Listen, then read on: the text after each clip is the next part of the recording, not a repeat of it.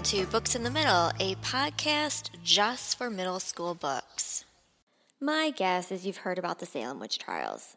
But if you're like me before I started reading this book, you probably just thought, okay, it was two girls, they accused a bunch of people, and some innocent people obviously hanged.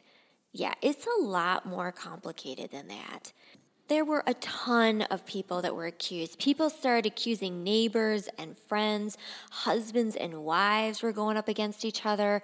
In some cases, people were pleading guilty to, to witchcraft because it was saving them.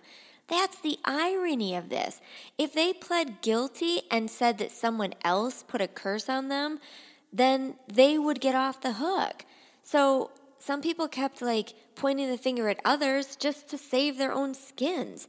And the horrible thing was you got stuck in this prison. If you didn't have anyone to bring you food and help you out, you could die in there. It wasn't like they fed you in prison, especially if you were accused of witchcraft.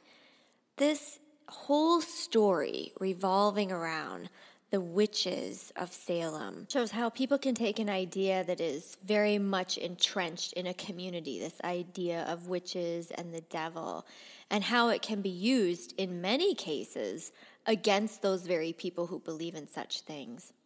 I wanted to read to you about one of the people that was accused of witchcraft. Giles Corey, the cantankerous 80 year old farmer who had testified against his wife, Martha, appeared at his final hearing on September 16th and pled not guilty. He refused to put himself on trial by jury, and some people say he had good reason. Corey knew he wasn't a witch, and he had no intention of confessing in order to be set free. If he went to trial, he would surely be found guilty, and all his property would be taken away, leaving his family with nothing. So perhaps that's why Corey did a very stubborn thing. He decided to stand mute and would not utter a single word in court, no matter what happened. Under the laws of New England, anyone who refused to talk could not be tried, but the punishment for remaining silent was far worse than being hanged. It was a type of torture.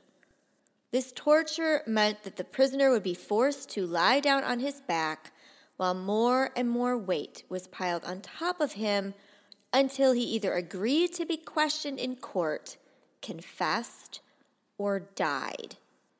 On Monday, September 19th, Corey was stripped naked and a big board was set down on top of his chest. Then, as townfolk stared, a large number of extremely heavy rocks were piled one by one onto the board. Corey had only one thing to say he asked to have more weight added so he could die faster. But it would take two long days for him to breathe his last.